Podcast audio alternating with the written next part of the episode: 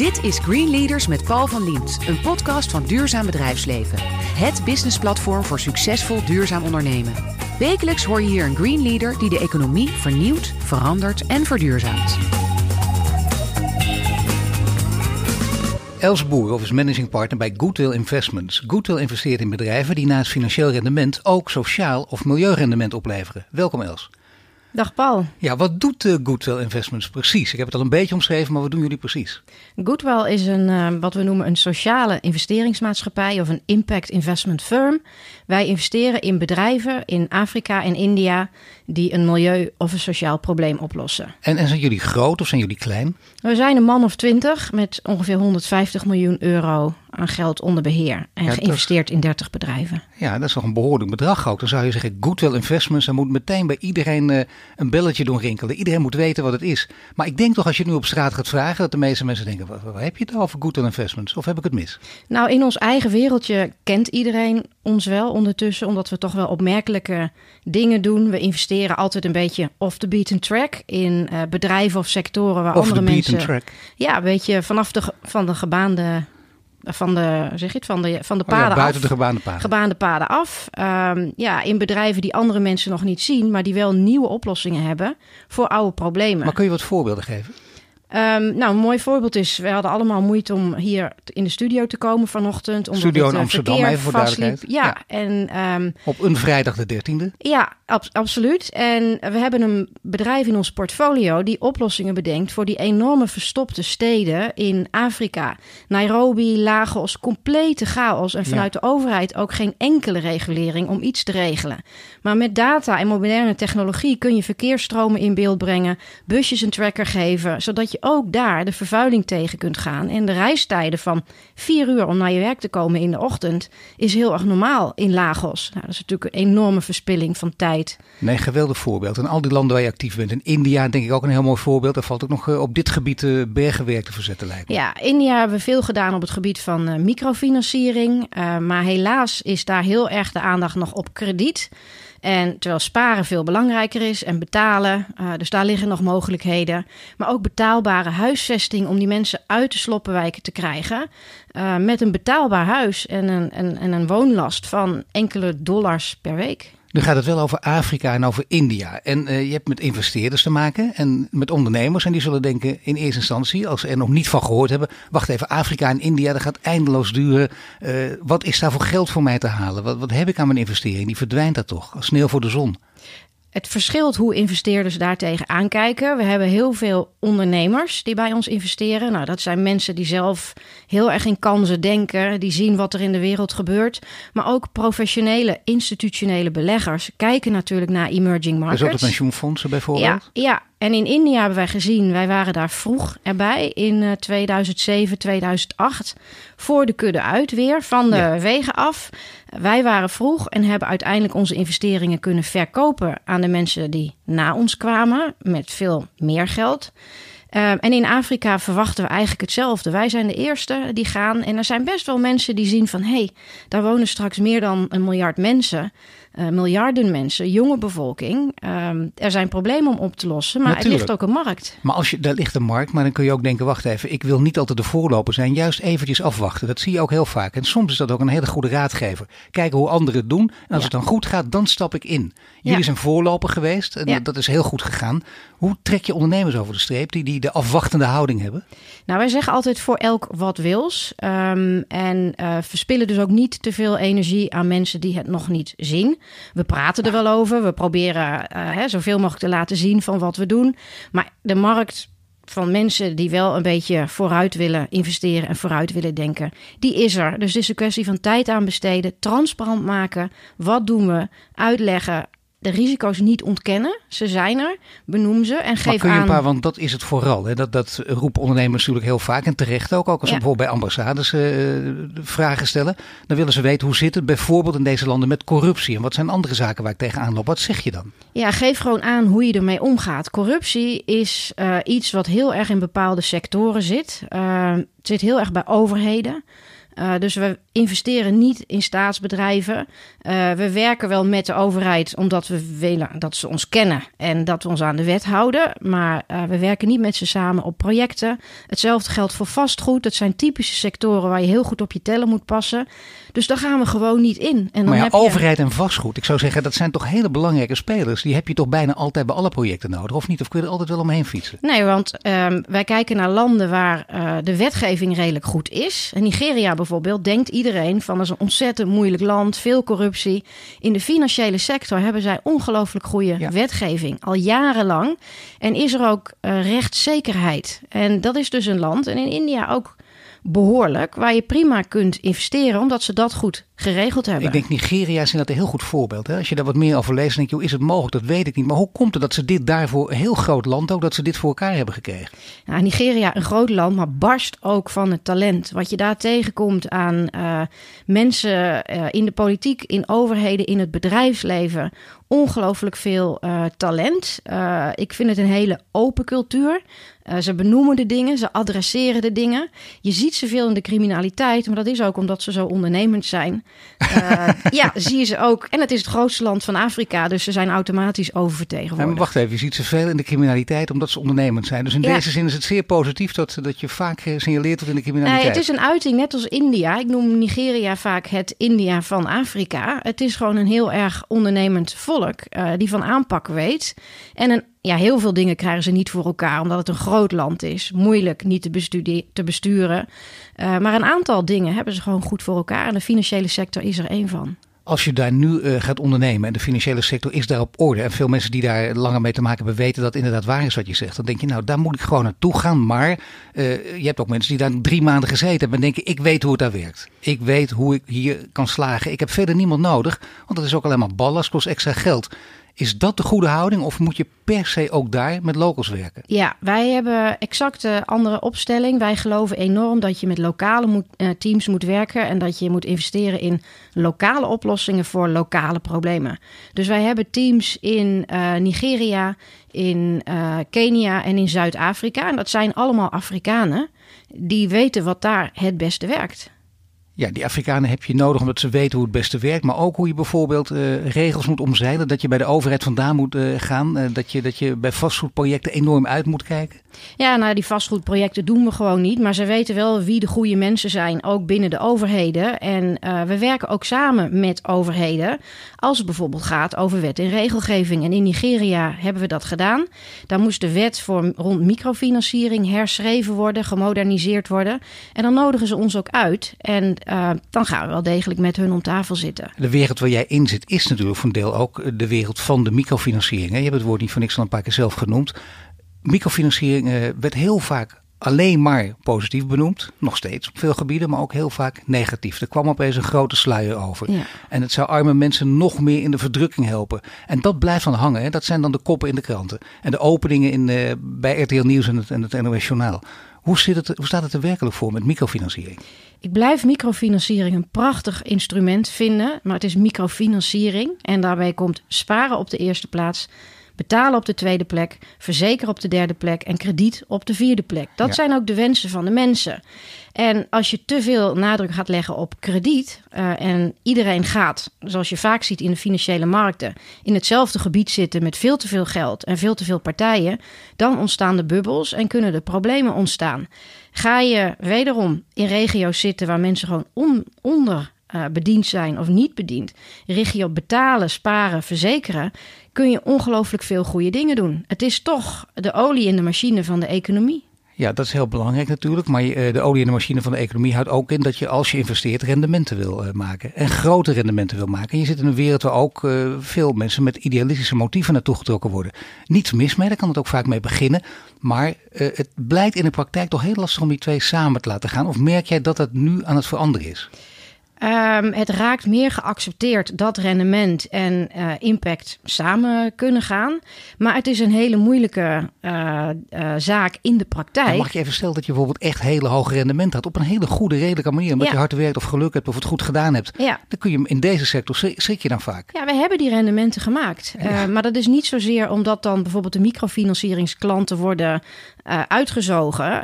Heel vaak zie je dat als je in een heel snel groeiend bankje investeert, wat heel goed zijn werk doet, door die snelle groei kunnen de kosten omlaag, kunnen de rentes omlaag. Ja. Maar zijn andere investeerders die het van jou willen kopen ook bereid om jou een goede prijs te betalen? Ja, dan doe je werk goed. Dan heb je bijvoorbeeld een paar journalisten die denken, weet je wat, we gaan er eens een heel kritisch verhaal over maken. Want hoe kan het dat ze van die hoge rendementen maken? Per definitie is het dan al verdacht. Ja. Wat zeg je tegen mensen die daar zo tegenaan kijken? Nou, we gaan met ze in gesprek en proberen eruit te leggen hoe wij daar tegenaan kijken en wat randvoorwaarden zijn om op een gezonde manier ook krediet te kunnen verstrekken.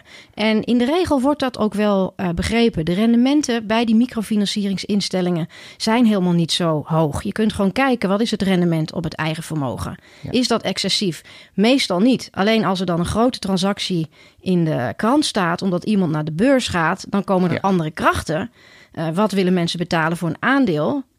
En dan zie je hele hoge winsten. Maar dat ben je er altijd tegen beursgang? Als het schaalvergroting is, is het toch hard nodig ook? En echt noodzakelijk? Ja, het kan een ontzettend mooi instrument zijn. Want om India weer te noemen, daar ging altijd buitenlands geld naartoe om microfinanciering bijvoorbeeld te ontwikkelen. Dus om ontwikkelingsdoelen te bereiken, overheidsgeld. Als uiteindelijk een bedrijf naar de beurs gaat, dan nemen de markten, de lokale kapitaalmarkten, nemen het echt over. En dat is eigenlijk een droom die uitkomt, dat geefgeld uiteindelijk overbodig wordt. Geefgeld uit het buitenland door normaal kapitaal lokaal.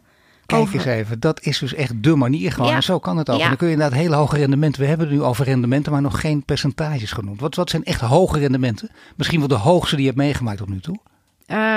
Op een verkoop van een transactie, bedoel je dat? Ja, wij hebben op een van onze investeringen in India uiteindelijk 60% rendement gemaakt. Zo. IRR, dus dat is echt een flink rendement wat je maakt. Maar dat was ook zo'n moderne, goede, goed georganiseerde microfinancieringsinstelling die in 2-3 jaar 2 miljoen mensen bediende met superieure producten en diensten. Dan is dat mogelijk, maar dat zijn de uitzonderingen. Dat zijn de uitzonderingen, want in de regel, hoe hoog zit je dan? Op wat voor rendementen? Wat kun je tegen ondernemers en investeerders ook zeggen? Nou, wij streven naar een jaarlijks rendement van 15% tot 20%. En dat is een redelijk rendement voor de hoge risico's die je loopt. Niet excessief. En we weten met onze fondsen tot op heden daar ook in die band uit te komen. Hoe komt het dat er steeds meer investeerders deze kant op gaan? En ook hun laten we zeggen, aanvankelijk negatieve gevoelens voor India, Afrika opzij zetten?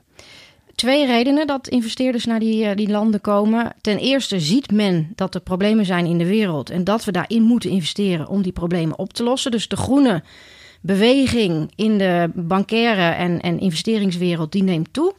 Ten tweede zoeken mensen rendement en moeten ze ook steeds verder opschuiven, want India is al bijna normaal. En wil je dus weer een stapje verder, dan moet je naar Afrika kijken. En daar liggen dus heel veel mogelijkheden, heel veel mensen ook. En groene banken. Zijn er ook Nederlandse banken bij betrokken? Ja, Triodos Bank is natuurlijk een mooi voorbeeld van een bank die heel veel goede dingen doet. Ook in emerging markets. Wij werken altijd heel graag met ze samen. Een bank die ethiek hoog in het vaandel maar ethiek heeft staan. In welke zin? Want alle banken zeggen, ik kom nooit een bank tegen die zegt, we hebben ethiek niet hoog in het vaandel staan. Nou, ethiek in de praktijk. En dat ook zien in het handelen. En daarbij is een lange termijnvisie heel erg belangrijk. Je kunt heel veel schade doen door te investeren in onze sectoren en korte termijn gericht te zijn. Dingen in Afrika duren sowieso langer. Dat is al 1. En ook als jij stabiel goed rendement wil maken, moet je geduld hebben. En Triodos Bank is een voorbeeld van een bank waar wij zien dat die dat ook werkelijk toepast. Maar dat is lastig. Hè? Dat staat vaak op gespannen voet met ondernemen, geduld hebben. Dat je denkt, je weet dat je een lange adem nodig hebt, maar als het gaat over 5 of 6 jaar, dat zijn wel behoorlijk lange termijn om vooruit te kijken. Nou, dat is voor jonge bedrijven misschien een lange termijn, maar familiebedrijven bestaan vaak al heel erg lang. Ja. Dus uiteindelijk gaat een bedrijf voor de lange termijn werken. En die partijen zoeken wij op bij onze investeringen. En je hebt het net al gehad over een mogelijkheid van investeren. Dat kan tot een geweldig doel leiden. Bijvoorbeeld de verkeerschaos verminderen, waardoor je sneller naar je werk kan, om maar iets te noemen. Ja. Kun je nog een goed voorbeeld noemen? Echt een sprekend voorbeeld. Ja, landbouw is ook een sector waar ongelooflijk veel mensen in werkzaam zijn in Afrika. Afrika heeft hele vruchtbare landbouwgrond. Ze produceren ook best veel, maar 40% tot 50% van wat die boeren daar verbouwen komt niet eens op de markt. Ja. Dus in het verleden met ontwikkelingshulp investeerden we maar in betere kunstmest en zaden en echte technieken. Wat het werkelijke probleem is, is toch dat de goederen op de markt komen. Dat is één. En dat de verwerking van producten ook in Afrika plaatsvindt. Zodat ze daar waarde toe gaan voegen aan agrarische producten. Ja, als je dit zegt ook, het is eigenlijk onvoorstelbaar dat het zo lang over het hoofd gezien is. Hè? Toch ja. Vanuit het idee, denk ik, wij bepalen wat goed voor jullie is. Ja, heel erg. En dat zie je nog steeds. Wij zien nog steeds heel veel witneuzen in de business op zoek naar mogelijkheden. Kijken door onze bril.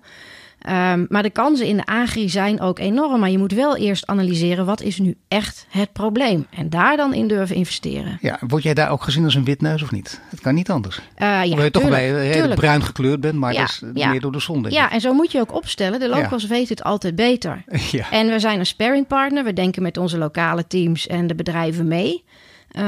Maar gezamenlijk. Nou, maar ik vind het mooi dat je dit zegt. Hè? Want je moet zij weten het beter. Dat is theoretisch mooi gezegd. Maar jij kent de praktijk. Je merkt het van dichtbij mee. En dat is heel moeilijk om die stappen in de praktijk te zetten. Betekent dat af en toe echt even monddicht en bijna nederig zijn en luisteren wat de ander zegt? Ja, maar ook selectie van bedrijven waarin we gaan investeren. Kijk, als jij en ik hier in Amsterdam iemand tegenkomen, kun je heel snel een oordeel vormen, wat voor vlees heb ik in de kuip. Ja. In Nigeria, al kom ik er 20 jaar, zal ik dat nooit zo goed kunnen als ik dat hier kan.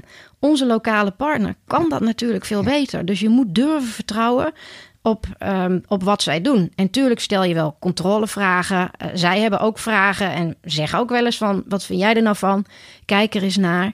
Maar uiteindelijk hebben zij in die beslissingen wel een zware... Nee, geen gekke Henkie, maar wel uiteindelijk naar hen luisteren. Ja. Je hoort Els Boerhof van Goodwell Investments. Zojuist spraken we over haar impact investeren, over microfinanciering. En zometeen praten we verder over haar persoonlijke drijfveren.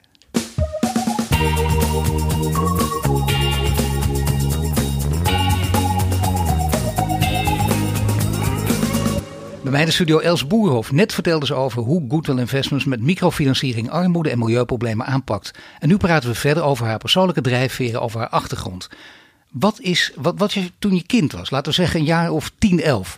dacht je toen al, ik ga ooit eens een keer zoiets doen als Goodwell Investments of niet?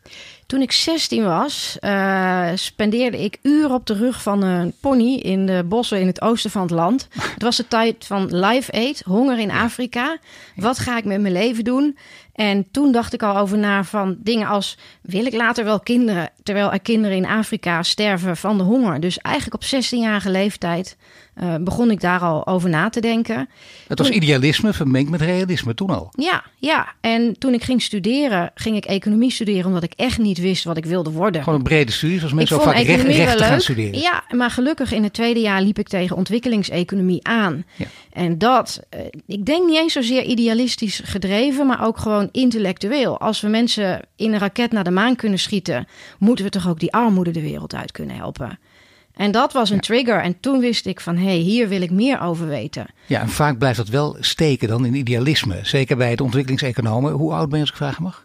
Ik ben nu bijna 49. Nou kijk, in die tijd was het toch nog een beetje dat het heel belangrijk toen ook was. En dan toch zeg jij, nee, juist vanuit een intellectueel motief. Dus je denkt na, je denkt, kijk, dit moet ook gewoon kunnen. Dus heel realistisch moet dat kunnen. Dan ga je dat vormgeven. Ga je dan ook meteen over banen nadenken? Ja, want mensen vragen je dan al, begin jaren 90, banen lagen niet voor het oprapen. Waarom ga je in godsnaam verder in de ontwikkelingseconomie? Ga je dan bij een Novib werken? En dat was ook een vraag. Wil ik op de universiteit blijven? Nee, vond ik een beetje saai. Wil ik bij een goede doelenorganisatie? Nou, is toch ook een beetje saai. En toen leerde ik via een van de hoogleraren over FMO. En ik dacht van dat is het. Een bank om de armoede in die landen te bestrijden. Op een zakelijke manier. Maar FMO was het ook dan niet een beetje saai? Ja, en dat was ook best wel... uiteindelijk ben ik daar gaan werken. Na eerst bij een bank begonnen te zijn. Welke bank? Bij MeesPierson in de Trade and Commodity Finance. En dat was natuurlijk te saai voor woorden. Nee, dat Trade and Commodity Finance was allemaal in Afrika, Latijns-Amerika. Dus ik heb heel veel geluk gehad. Omdat FMO geen net afgestudeerde aannam. Dat ik die baan vond als trainee bij een internationale bank. En direct naar Afrika en Latijns-Amerika mocht. En dus kon ik FMO 5 jaar later opbellen. Van, dat was voor FMO wel een voorwaarde, lijkt mij, of niet? Nou, ze wilden dat je 5 jaar bankervaring had en dan mocht ik terugbellen. Ja, nou ja, niet zo gek natuurlijk ook. Hè. Daar kom je de harde praktijk op. Wat heb je daar geleerd in die periode? Hoeveel er mogelijk is in moeilijke markten met degelijke oplossingen. Het vak van trade en commodity finance, heel degelijk financieringen optuigen. We deden zelfs barterdeals, dus goederen voor goederen, in Soedan. Sesamzaadjes eruit, jutezakken erin. En rijst exporteren naar Afrika. Dat kan allemaal als je het goed optuigt. En weet... maar dat is heel mooi ook. Hè? Dit is namelijk echt ontwikkelingseconomie in de praktijk. Je wist op dat moment, ik heb de goede keus gemaakt. Ja, en dat was zelfs zo leuk bij MeesPierson dat ik op een gegeven moment dacht van... hier ga ik nooit meer weg. Ik heb hier alles wat ik zoek. Alleen toen kwam Fortis de tent overnemen en toen zag je wat later allemaal misging. Ja, en ik was onder de 30, maar je zag het gewoon al, het klopt niet.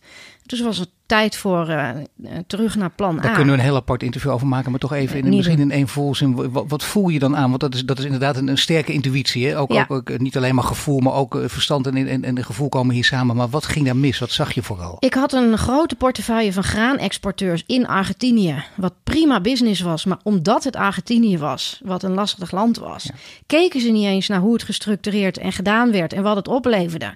Werd gewoon Brussel belde op en zei stoppen, dit doen wij niet. Ja, toen zag je kapitaalvernietiging. Hier wordt niet nagedacht over wat we aan het doen zijn. Dat heb je goed gezien, Els. Toen onder de 30 nog. Dat is toch knap. Maar dat is inderdaad goed gezien. Zeker achteraf. Dan FMO kwam meteen daarna. Ja. In zekere zin logisch ook. Ja, je moet natuurlijk wel een beetje geluk hebben dat het dan ook lukt om daar binnen te komen. Het was ook wel een stap van een uitstekend salaris in de bankensector naar een FMO. Wat toen nog een beetje stoffig was, veel minder salaris. Maar ik wilde het zo graag dat ik die stap gewaagd heb. En je zegt nog steeds ik. Betekent dat jij zelf die keuze maakt? Of heb je die altijd met een partner gemaakt? Je bespreekt het natuurlijk thuis. Maar uiteindelijk doe ik wel de dingen die ik wil doen. En wat doet jouw partner, jouw man of jouw vrouw? Die werkt in de retail, die werkt in de tabaksindustrie. In de tabaksindustrie? Ja, totaal andere wereld. Ja, totaal andere wereld. Ook een wereld die nogal eens onder druk staat. Ook leuke ruzies daarover thuis of niet? Nee, ruzies niet. Discussies wel. En het is ook mooi omdat je van binnenuit weet wat er speelt als het dan in het parlement besproken wordt, zoals vorige week. Dat is een onderwerp waar je redelijk veel van weet. Ook een onderwerp. Maar je krijgt nog steeds de gelegenheid om te kiezen wat je zelf wil. Dat betekent dat het is wel een reizend bestaan wat je nu hebt. Want via FMO, want daar kunnen we even op. Daar heb je ook veel geleerd natuurlijk. Ja. Wat is voor FMO, wat heb je daar precies geleerd? Want dat is echt iets anders dan MeesPierson. Bij FMO heb ik met name geleerd om in moeilijke landen je weg te vinden, de juiste deals eruit te pikken, met geduld aan zaken te werken. Ik heb in Vietnam gewerkt voor FMO in 2003, 4, 5, toen het land net eigenlijk openging en nog niemand daar werkte. Intern was het moeilijk verkopen. Met communistische achtergronden zat je aan tafel. En dat kostte heel veel geduld. Ik vloog iedere 6 weken naar Vietnam. En dan per partij had ik dan 1 paragraaf in een termsheet uit onderhandeld. Dus om een hele termsheet door te lopen was je 1,5 tot 2 jaar aan het onderhandelen. Maar als je er maar genoeg had, dan vielen er ieder jaar gewoon 2, 3 deals. Ja, geduld loont in dit geval. Maar daar moet je wat tegen doen. Ben jij geduldig type? Het hangt er vanaf waar het over gaat. Op lange termijn doelen wel, op korte termijn niet altijd. Nee, dat is inderdaad iets anders. Maar dit is een lange termijn belangrijk doel. Dan denk je FMO, bijna datzelfde gevoel kan je begrijpen. Als je bij MeesPierson ook al, dit is zo leuk, dit is interessant, dit biedt mij alles wat ik wil. Waarom zou ik hier in godsnaam weggaan? Ja, en ik kreeg na 3 jaar bij FMO mijn absolute droombaan, waar ik op de universiteit van droomde. En toen mijn baas vroeg of ik dat wilde gaan doen, ik denk dat ik bijna flauw viel van mijn stoel af. Zo mooi. Ja. Toen was ik wel mijn stip op de horizon kwijt. Want ik was 35 en ik kreeg de baan van mijn leven. En dacht wel onmiddellijk van maar what's next? Ja. Dat wist ik niet meer. En dan merk je als je in die functie zit op een toxische portefeuille, zou een bankier zeggen, hoe goed dat ging. Dat ik dacht van dit moeten we groter maken. Dit moeten we niet alleen met belastinggeld doen. Dit moet naar de markt. Ja, dat is het. Is het eigenlijk niet raar dat FMO die stap ook nooit gezet heeft? Dat doen ze nu wel. In 2005 heb ik het voorgesteld binnen FMO, maar het werd weggewuifd. Ja. Ik was gewoon te vroeg met het idee. Ja. In 2010, 5 jaar later, toen was ik al weg, zijn ze stappen gaan zetten. En zij doen heel erg veel nu om ook echt investeerders naar binnen te halen op hun projecten. Maar jij bent blij dat je de stap hebt gezet naar Goodwell Investments, want dat is de echte schaalvergroting. En dat betekent ook in aanraking komen met ondernemers, met investeerders, een andere wereld ook. Kun je iets vertellen over de achtergrond van Goodwell Investments? Goodwell is opgericht door mijn compagnon Wim van der Beek, die in 2004 ook vanuit de hardcore business, die was partner bij PwC, al op jonge leeftijd dacht van, wat ga ik de komende 20 jaar doen? Wil ik dit 20 jaar of wil ik iets bijdragen? Echt iets bijdragen aan de wereld. Leuker dan de accountancy. Ja, hij was consultant, management consultant.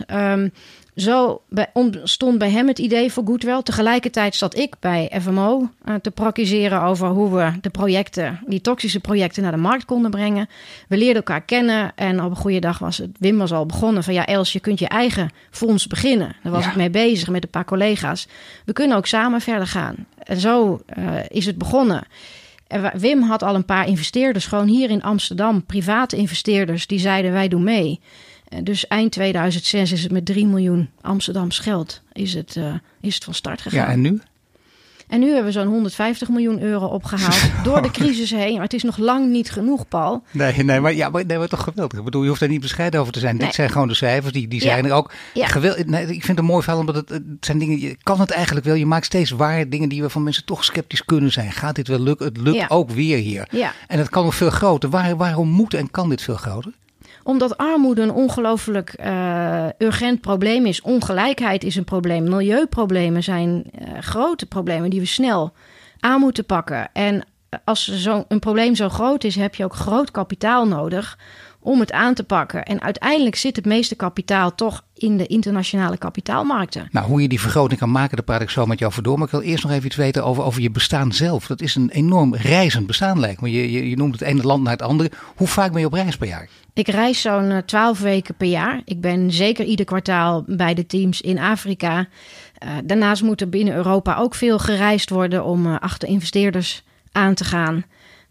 Dus al met al 12 weken per jaar. Ja, dat betekent dus hele lange reizen maken. Ook in Afrika minder, maar in andere landen wel met jetlags te maken hebben. Goed kunnen reizen. Kun je nog een beetje slapen onderweg of niet? Ja, ik slaap in het vliegtuig meestal al voordat het opgestegen is. Dus dat scheelt enorm. En op Afrika heb je weinig tijdsverschil. Dat maakt het een stuk makkelijker. Ja, maar je kunt dus heel goed slapen. Je moet enorm goed in conditie zijn. Vaak ministers die veel reizen maken, die worden ook daarop beoordeeld bijna en bekeken. Ja. Dat zit bij jou heel goed. Ja, en ben je heel gedisciplineerd ook? Ja, discipline heb ik zeker. En ik ben een jaar of 7 geleden gaan hardlopen. Dat scheelt ook enorm. Je kunt je schoenen gewoon altijd in de koffer gooien. En al is het maar op de band in het hotel. Zorgen dat je voldoende slaap krijgt. En toch niet te veel werken in het weekend. En echt je geest helder houden. Ja, dat is zo mooi. Hè? Uit het hele verhaal denk je, nou die Elsie die werkt echt alleen maar 24/7. Dat snap je ook. Dit is een fantastische baan en daar ben je voortdurend mee bezig. Daar wil je dus ook heel veel tijd aan besteden. En toch is het hard nodig om het weekend rust te pakken. Ja, ik heb ook heel veel hobby's en ik geloof enorm, in ieder geval werkt mijn hoofd zo, dat ik het af en toe echt leeg moet maken en niet aan werk moet denken. Om weer tot nieuwe inzichten te komen, tot nieuwe ideeën te komen. Want wij willen steeds die rimpeling in het water veroorzaken, nieuwe dingen doen. En dat kun je niet... Daar kun je niet voor openstaan als je hoofd te vol zit. Nee, maar dit is ook een wijze les. Hè? Dit heeft in zekere zin ook natuurlijk met, laten we zeggen, ja, toch ook met discipline te maken. Juist als je heel hard werkt, zorg dat je af en toe eventjes op de rem staat. En je hebt veel hobby's. Wat zijn je hobby's? Heel veel dingen die buiten zijn. Zeilen, we hebben een zeilboot. Wandelen met de hond, we hebben een hond. Hardlopen, skiën. En als ik in de tropen ben, onder water, scuba diven. Zo, moet je kijken. Ook nog enorm sportief ook. Ja, dat is wel leuk. Gaat niet de overhand krijgen dat je denkt, nou tot mijn 55 en dan ga ik lekker alleen nog maar sporten? Nee, er is nog te veel te doen. Ik hoop wel nog een keer echt de wereld rond te gaan zeilen. Ik ben wel al 2,5 jaar geleden de oceaan overgestoken. Dat stond op mijn bucketlist. Daar wilde ik niet mee wachten. Je hebt gewoon de garantie niet dat je gezond oud wordt en dat dan nog kunt doen. Nee. Dus wat ik nu kan doen, probeer ik er wel tussendoor te fietsen. Maar op dit werkgebied is nog van alles te doen. Je hebt waargemaakt wat je zelf wilde. Heb je ook waargemaakt wat je ouders wilden? Want dat vinden mensen in hun leven, merk ik, als ze ietsje ouder gaan worden, toch ook wel belangrijk om daarop terug te kijken. Ik denk, mijn ouders zijn een product van de jaren 60. Ik ben opgegroeid in de jaren 70 en hebben mij alle ruimte gegeven om mezelf te ontdekken. Het is wel zo dat zowel aan mijn vaders en mijn moeders kant iedereen ondernemer was. Mijn ouders waren ondernemers. Kijk, zo ben jij niet begonnen. Nee, ik niet dacht zelfs van één ding, ik word nooit ondernemer. Doe mij maar een goede corporate job met een vast salaris. Al die hoofdpijn, die hoef ik niet. En dan kruipt het bloed toch waar het niet gaan kan. Dat wordt vaak vergeten inderdaad. Hoe leuk het ook is, er hoort ook heel veel hoofdpijn bij. Maar hoofdpijn op dit gebied is ook prettig. Dat zet de adrenaline aan. Als er geen geld is om jezelf salarissen te betalen, zijn toch niet de leukste dingen natuurlijk. Als er iets misgaat bij een investering, is dat ook niet leuk. Wij werken in bedrijven met kwetsbare mensen. Dus Ja, dat is zeker niet altijd leuk, maar dat hoort bij ondernemen. Problemen uit de weg ruimen. Aan het woord is een hele wijze vrouw. Haar naam is Els Boerhof. Net spraken we over haar persoonlijke drijfveer om armoede en milieuproblematiek aan te pakken. En straks praten we verder over hoe de financiële sector daar impact op kan maken.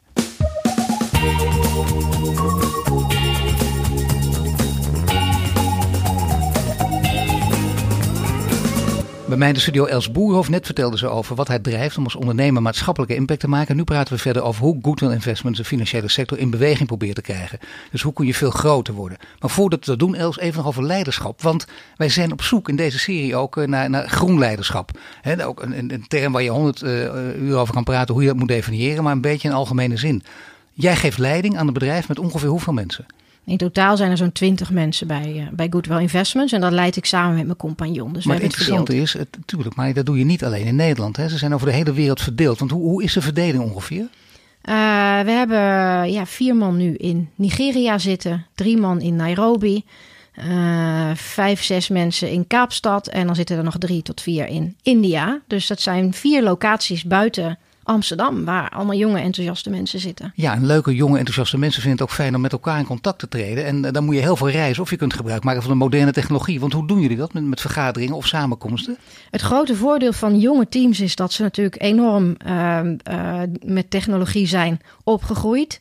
Mijn compagnon en ik reizen zelf wel veel om met die teams om de tafel te zitten. Maar we hebben iedere week op woensdagochtend even een half uurtje maar met al die locaties om even elkaar te laten weten waar ben je mee bezig.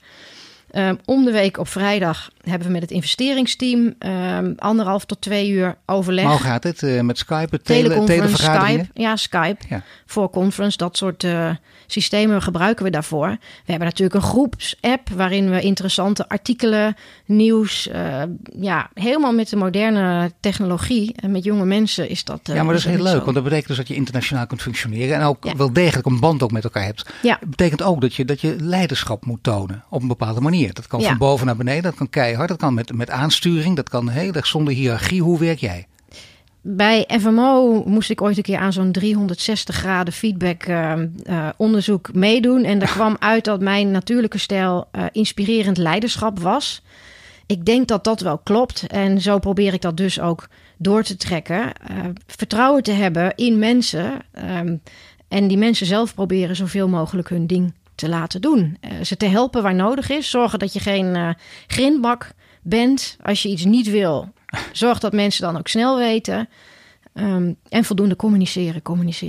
Ja, dat is heel mooi dat je dat noemt. Hè? Want dat is denk ik bij alle bedrijven. Ik merk het in alle interviews die ik mijn hele leven gemaakt heb met heel veel mensen. Altijd is dat het onderliggende probleem als er uiteindelijk wat misgaat. Ja. Goede communicatie, iets goed duidelijk maken. Ja. En dat moet dan ook weer, dat is lastig genoeg. Ja. Want dat moet ook niet overdreven zijn. Dat wordt ervaren als in de nek hijgen. Ja.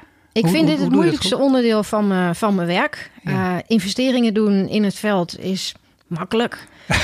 Kansen genoeg. Goede mensen on the ground. Maar juist de organisatie laten groeien. Met nieuwe mensen erbij. Zorgen dat we toch goede processen houden. Onze risico's beheersen. De kansen zien. Kennis delen. Ja, dat is ongelooflijk moeilijk. Ja, en steeds vertellen waar je mee bezig bent. En dat voor iedereen in duidelijke taal ook. En iedereen gewoon bij de les houden. Iedereen ook kansen en perspectieven bieden. Dat is ook een belangrijke. Wat heb je geleerd op dat gebied om het beter te doen dan vroeger? Minder snel je oordeel klaar te hebben. Ik ben toch iemand die redelijk snel ergens iets van vindt. Ja. En als extrovert persoon met introverte mensen in je teams kun je natuurlijk heel snel zaken blokkeren. Allerbelangrijkste is misschien wel omdat je zoveel problemen tegenkomt in de groei van je bedrijf en in de vroege fase. Deel je probleem met anderen en dan lost het zich meestal op. Ja, maar toch interessant als je zegt extravert en introvert. Want dan heb je ook vaak het idee, je bent zelf open en duidelijk en enthousiast. En iemand tegenover je misschien ook, alleen die laat het niet merken. En denk je, wat een dooi, je zegt, die past niet in het team. Ja, hoe leer je dat ontdekken? Nou, ik denk altijd als ik iets gezegd heb en uitgelegd, dat het dan ook aangekomen is. Maar dat is natuurlijk helemaal niet zo. Nou, dat is het voordeel als je richting de 50 gaat. Ondertussen heb ik dat wel in de gaten dat niet zo is. Ik geloof enorm in de kracht van diverse teams. Dus niet alleen man, vrouw, ook leeftijd, andere invalshoeken. Ja. En dan moet je dat, ook als je het niet met elkaar eens bent, toch weten te waarderen. En ook als iemand zijn doelen niet haalt, kijken van wat haalt die persoon wel? En draagt dat bij aan wat wij willen? Ja, oké, het is misschien niet perfect, maar er gebeuren toch dingen die we heel erg nodig hebben. En dan hou je zo'n iemand aan boord. Maar we hebben natuurlijk ook afscheid moeten nemen van mensen. En dat wou ik net vragen. Ja, want dat gebeurt ook. Want als je dan zo'n type bent als jij, dan wil je dat niet. Dat lijkt negatief, maar vaak voor beide partijen op lange termijn is het ook beter. Ja. En dat doe je ook. Ja, en soms voelen mensen zelf wel aan. Want de druk wordt dan natuurlijk toch opgevoerd dat ze zelf zeggen van nou... we hebben nooit rechtszaken gehad. We hebben een keer gehad dat een hele grote deal niet doorging. Terwijl we net mensen hadden aangenomen. En we dus gewoon echt afscheid moesten nemen van mensen. Het was... afschuwelijk, maar omdat we altijd respectvol met elkaar gewerkt hebben... hebben die mensen er ook tot de laatste minuut van hun laatste werkdag gezeten. En hebben we gewoon zelf een regeling kunnen treffen. En de beste mensen aantrekken. Hoe doe je dat? Want dat wil je ook. Hè? Dan denk je, ik heb een heel mooi bedrijf. En dan wil je dat iedereen, niet alleen in de sector... maar dat iedereen weet wie je bent. Want dan ben je interessant. Dan ben je ook de beste studenten. Denken, nou wacht even, Goodwell Investments, daar wil ik laten gaan werken. Ja, wat zijn de beste studenten, wat zijn de beste mensen? Daar kun je natuurlijk over argumenteren. Zeker. Wij zoeken mensen met hoofd, hart en handen. En we hebben altijd best veel trainees rondlopen. En daar zitten gewoon ongelooflijk goede mensen tussen. Dus we hebben jonge mensen die vanuit een traineeship instromen. We hebben nu ook 2 keer gewoon een recruitment firm in moeten huren om mensen te vinden. We betalen geen topsalarissen. Dus dat betekent dat de meeste tijd gaat zitten in het uitleggen aan de recruitment firm. Maar geen topsalarissen? Wat verdien je dan zelf voor Els? Of mag dat niet? Ik verdien zelf €125.000. Ja, dus als je bij MeesPierson zou werken, zou dat veel meer zijn? Veel meer. Maar de eerste jaren was het €60.000, €70.000. En senior mensen bij ons die zitten op 80.000 euro. Dat is het. Zelfde salaris als bij Triodos Bank. Daar benchmarken we ons mee. Zeg jij, als wij veel groter worden, gaan we veel meer verdienen. Dan mag iedereen ook. Dan gaan we bonussen uitkeren. En dan weet ik. En dan gaan we echt op targets werken. En dan mag je ook veel meer gaan verdienen. Of wil je dat juist niet? Is dat onderdeel van de strategie om te zorgen dat de salarissen ook, laten we zeggen, redelijk blijven? Ik denk dat niemand bij ons werkt voor de salarissen. Als je bij ons werkt, dan wil je meebouwen aan iets. Dan wil je problemen in de wereld oplossen. Investeringsfondsen zijn natuurlijk wel zo opgetuigd. Zo willen investeerders. Dus het gek genoeg ook, dat als wij een goed rendement maken voor de investeerders, dan delen wij in de winst en dan deelt iedereen in de winst. Dus iedereen krijgt ieder jaar punten voor zijn of haar bijdrage aan het fonds. Is het fonds afgewikkeld, krijgen wij een bonus van de investeerders, dan wordt dat verdeeld over die punten en krijgt iedereen wat hij heeft opgebouwd. Is één naam nog niet gevallen toen dit interview, de naam van Yunus. Dat is een belangrijk iemand, hè? Nobelprijswinnaar. Voor jou ook een inspirator. En die had het ook over rendementen en die riep altijd, die rendementen moeten ook niet te hoog worden. Daar ben je wel van afgestapt. Kun je eerst even vertellen waarom hij voor jou zo inspirerend is geweest? Zeker in de begintijd. Zijn verhalen over de vrouw in het veld die je de kans geeft om met een microkrediet haar eigen ideeën, haar eigen leven vorm te geven. Vertrouwen hebben in iemand. Het is ook een beetje een humanistisch gedachtegoed. De blik in de ogen van zo'n vrouw als ze dan haar business heeft opgebouwd. Dat, toen ik over hem las en zo'n programma's, sprak mij aan. Ik heb het geluk gehad dat ik hem later ook 2 of 3 keer uitgebreid, gewoon 1 op 1 heb kunnen spreken. En ik vond dat later ook terug in het veld. Als ik met zo'n vrouwtje voor een hut stond in Cambodja en ze vertelde van, ik ben er trots op om rente te betalen, want jullie doen zaken met ons, jullie zien ons staan. Dat heeft hij heel erg goed weten te omschrijven. Ja, de volwassenwording is dat ook. Hè? Dat je juist graag ook rente betaalt. Dat snap ik dat het erbij hoort. Toch heb je op een gegeven moment van een deel van zijn gedachtegoed afscheid genomen. Waarom? Ja, Yunus heeft zichzelf ook ontwikkeld en is een activist in wat hij doet. En na alle wantoestanden die er geweest zijn in microfinanciering, heeft hij het andere extreem opgezocht en gezegd van, ik wil dat er standaard niet meer dan 2 tot 3% rendementen gemaakt wordt. Alleen dan is het een social business. Ja. Daar zijn we het niet mee eens, maar hij heeft nog steeds zoveel principes waar wij nog dagelijks uit putten. Ja, dat hij zegt van, zie ik een probleem, dan begin ik een business. Els, het beste wat ik gedaan heb, ik heb een instituut gecreëerd. Dus toch iets opbouwen van wat zichzelf kan bedruipen en kan blijven bestaan. Jij zet de volgende stap, je wil veel groter, van 3 naar 150 en zo. Dan moeten er veel meer investeringen komen, waar we net ook al over hadden. Wat zijn dat? Hoe ziet de toekomst er voor jou uit? Laten we de toekomst die we kunnen overzien, hè, voor de komende 2 jaar. Wat zijn echt grote stappen die je kunt zetten? Op het gebied van investeren? Ja. De agri-sector is een sector waar wij veel meer gaan doen. Omdat we zien dat de oplossingen die daar geboden worden nog niet juist zijn. Dus te veel aan de inputkant en de productie opvoeren en te weinig aan producten op de markt krijgen. Wij zitten relatief kort nog in logistiek, mobiliteit. Die hele infrastructuur om iedereen te laten bewegen, goederen op te slaan. Die mogelijkheden zijn enorm. Dus daar gaan gaan we veel meer doen de komende jaren. Daar kun je zowel in Afrika als in India heel veel aan doen. Dat heeft te maken allemaal met letterlijk steden, grote stedenproblematiek. Ja. Maar dan op een heel andere schaal dan wij in Europa en Amerika gewend zijn. Ja, smart cities is natuurlijk waar het om gaat. Een stad als Lagos is 20 miljoen inwoners. De dame die daar bij ons in de keuken werkt is 's ochtends 4 uur onderweg om op haar werk te komen. Het is inhumaan. Daar moet gewoon wat aan gedaan worden en het kan. En de vervuiling. Als ik in Delhi ben, ik durf bijna niet meer in te ademen. Ja, dat is allemaal waar. Hetzelfde zie je ook in India bijvoorbeeld, grote steden. Als je daar een baan hebt of een kleine baan zoals in een restaurant, dan ben je ook 2,5 uur onderweg en 2,5 uur terug. En dan ook nog temperaturen in die treinen op elkaar gepakt. 40, 50 graden. Die moet het zelf een paar keer meemaken, denk ik. Dat is belangrijk om dat te zien. Ja. Heb ik ook gemerkt. En dan weet je wat er echt te doen staat. Ja. Maar je denkt binnen 2 jaar kun je hier al hele grote stappen zetten. Dat vind ik echt ongelooflijk snel namelijk. Dat doen wij niet zozeer. Dat zijn de lokale ondernemers. Ja, nee, en wij pikken hun eruit. En dat zijn mensen die daar opgegroeid zijn, die de netwerken hebben. En het zijn grote, onderbediende of onbediende markten. Ja. En dan kun je ook snel schakelen, zeker met de technologie die we heden te dagen hebben. En het groeien van dit verhaal is dat jullie dus ook daar kunnen groeien. Je doet heel goed werk, maar je kunt groeien. Wat je eigenlijk altijd intellectuele inzicht, zoals je het zelf noemde, dat vind ik een mooie omschrijving. Mm-hmm. De intellectuele, dat inzicht wat je op je 16e al had. Mm-hmm. Dat betekent nu dat het in de praktijk gebracht kan worden. Ja. Waarom is er nog steeds veel achterdocht bij mensen als het hierover gaat?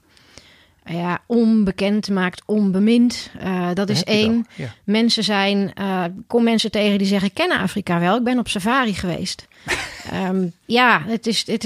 Afrika is nog steeds geen groot nieuws. Dat zijn met name... Weet je wat kan helpen? Mag ik even citeren. Onlangs tekenden 50 Nederlandse partijen uit de financiële sector een klimaatcommitment. En dat werd ook breed uitgemeten in alle media. Ja. Is dat dan een hele grote stap vooruit? 50 grote partijen die dat doen? Ja, alles wat daaraan bijdraagt. En er zijn mensen soms heel cynisch van, ik geloof er niks van.